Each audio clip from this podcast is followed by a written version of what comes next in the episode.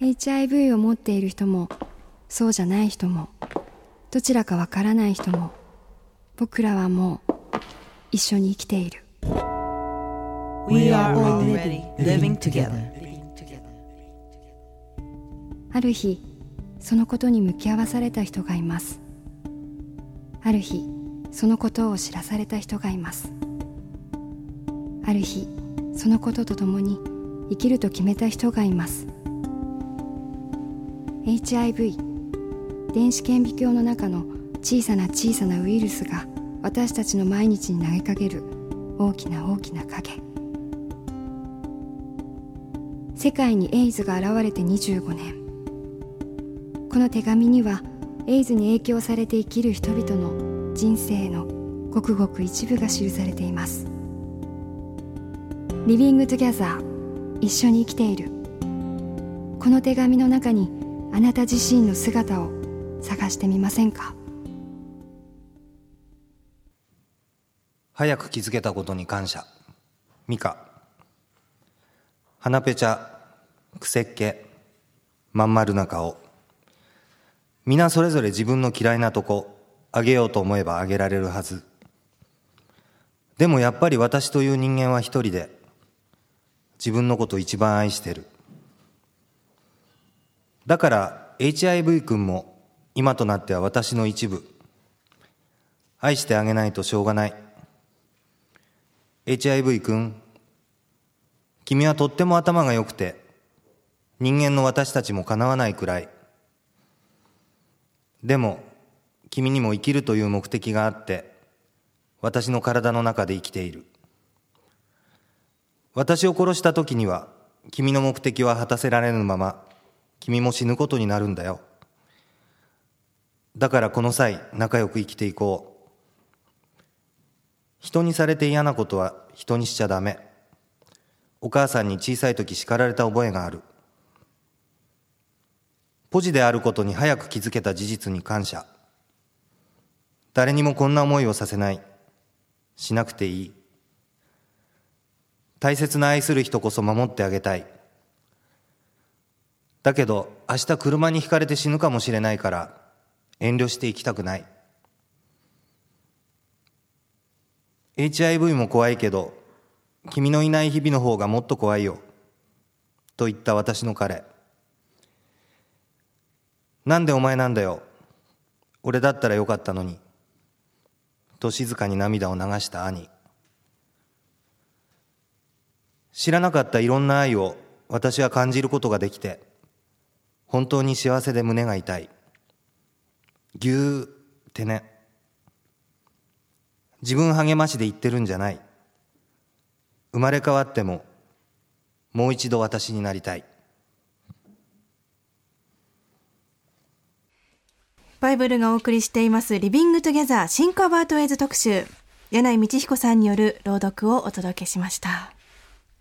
柳井さん、まず読まれてみてどうでしたか？はいはい、すごくハッとしたというか、はい、HIV を HIV 君って呼んでるんですよね。今回のリビングトゥギャザーが HIV を持ってる人もそうでない人も、まだわからない人ももうすでに一緒に生きてるんだっていうメッセージですけど、そして人と人だけじゃなくて HIV っていう生き物とも一緒に生きてるんだってことを気づかされ、そして HIV とどう一緒に生きていくかっていうことをこの人はもう考え始めてるっていうところがなんかすごいなと思ったんですよね。あとは途中で出てくるその明日車にひかれて死ぬかもしれなくて、だから遠慮して生きていたくはなくてっていうところが、はい、その HIV という病気が、自分の人生を左右する、最も大きな今ファクターになってる彼女にとって、そうじゃないことがもっと早く訪れるかもしれないっていう考え方がね、僕はネガティブじゃなくて、ものすごくポジティブにというか前向きに、感じたんですよね。なんていうとかな、みんなに平等なことじゃないですか、ある種、はい、明日何が起きるかわからないっていうことは、やっぱみんな明日が来るってちょっと思いすぎじゃないかなっていう時があって、はい、うん、明日が来ないかもしれないから、目の前にいる大好きな人の写真を撮ったりとか、それこそね、遠慮しないでって美香さんが言ってましたけど、なんかちょっとハッとしたんですよね、これね。その HIV に対するイメージに関して柳井さんはどんな風に元は持たれていますか？うん、僕はもともとはやっぱり最初の HIV も AIDS も、驚きと恐怖とどうしていいかわからなさを持って世の中にこうバーンと提示されたものでしたよね、はい。まあ、その時は多分そうだったと思うんですけど、いろいろ勉強してみると、薬もね、うん、いい薬がそうなんですよね、できてきてるとか、そういうことがどんどん進んでる中で、一番最初に登場した時のその衝撃がやっぱりいつまで経っても世の中に消えない、はい、うん、でやっぱりそれを煽った人たちっていうのもきっといると思うんですよ。怖いよ、危ないよ、うん、っていうのをメディアもその広告を作るクリエイターたちももしかすると、はい、やりすぎてしまったのかなっていうことを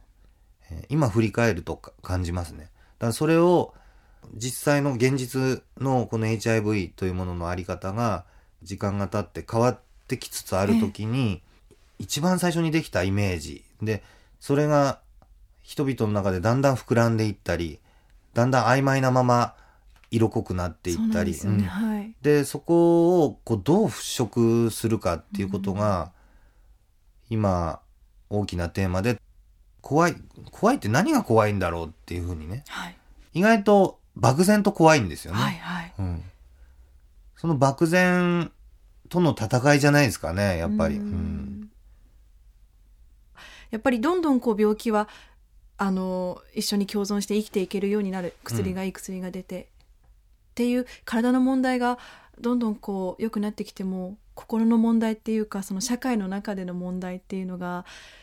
逆に私はこう反比例してしまっているような気もして、逆にね、うん、逆に、うん、周りの人がやっぱ変わっていくべきなんじゃないかなと思いますね、うん、うん、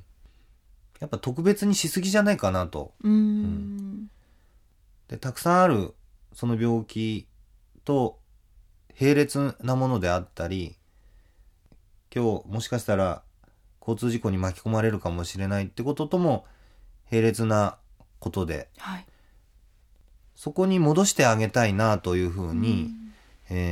思いますね。柳井さんが最初にこのリビングトゥギャザーという言葉を聞いたときに、はい、どんなイメージが浮かびました？いや、なんていうんですかね、どっちかがどっちかに助けられて、どっちかがどっちかを助けてっていう、ちょっとどうしてもこう一方通行を、はい、一方通行と一方通行のマッチングで考えがちだなと、だけどリビングトゥギャザーって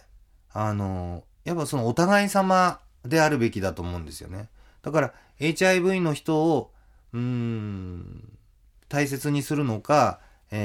思ってあげるのか、なんかわかんないです、話しかけるのか、優しくするのか冷たくするのかわかんないですけど、はい、それってまだ一方通行で、病気の人に僕が助けてもらおうと、うん、病気の人が病気じゃない人を元気づけてあげよう、なんかそういう構造がぐるぐる回り出すことがリビングトゥギャザーっていう概念なんじゃないかなっていうふうに思うと、はい、ああ俺リビングトゥギャザーの片側半分しか分かんないままこのスタジオにさっき来たんだなってことに今気がつきましたけどね。遠慮しない感じってもっと流行ってもいいですよね、うん、経験してないから語れない、経験してないから近づけない、近くにそういう人がいないからわからないし、余計なこと言わないようにしよう、ここですよね多分。だからこそねHIV 陽性の方のご本人とか家族の方たちはもっともっとメッセージを世の中に堂々と出してほしいなと思うし、でもそれってやっぱすごい素敵なことだし、うんうん、世の中全部が本当にリビングトゥギャザーでね、僕と柴田さんもリビングトゥギャザーで、うん、本当にその中の、たまたま一つが HIV だっていうことになんかなっていくべきなんじゃないかなと思いますね。